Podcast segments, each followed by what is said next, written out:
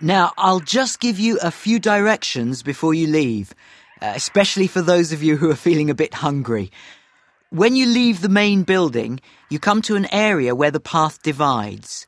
If you take the right hand path, you'll see the lake on your right, and exactly opposite the lake on your left is the gift shop.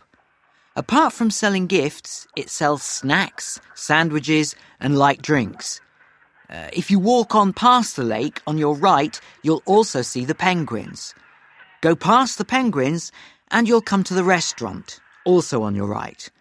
Don't go too far, or you'll come to the aquarium. The aquarium is on your right at the crossroad, and just over the crossroad, also on your right, is the lion enclosure.